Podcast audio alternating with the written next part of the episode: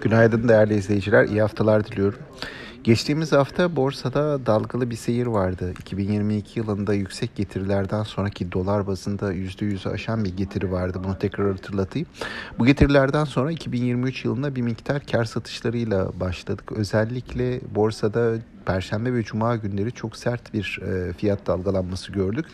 Neticede de haftalık bazda BIST 100 endeksi haftayı %3 kayıpla tamamladı. Bankacılık sektör endeksindeki kayıp %6 ki turizm sektör endeksinde %18'e kadar e, ulaşan kayıplar var.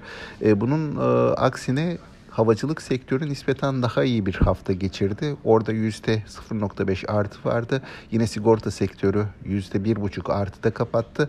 Altın madenciliği de yatay seviyelerde kapattı. Telekomlarda tabii %4'lük bir getiri vardı geçtiğimiz hafta içerisinde.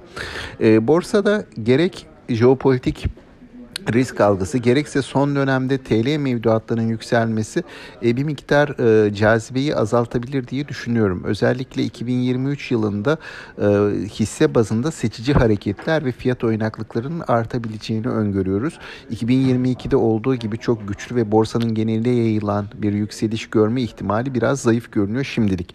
Dolayısıyla bu haftaya başlarken de bu görüşlerin farkında olunması gerektiğini yatırımcıların atacakları adımlarda risklerin e, bu fiyat oynaklığının e, dikkate almaları gerektiğini düşünüyorum. Yeni haftaya başlarken borsanın yatay seviyelerde bir başlangıç yapacağını tahmin ediyoruz. Sağlıklı, bol ve bereketli kazançlı günler dilerim.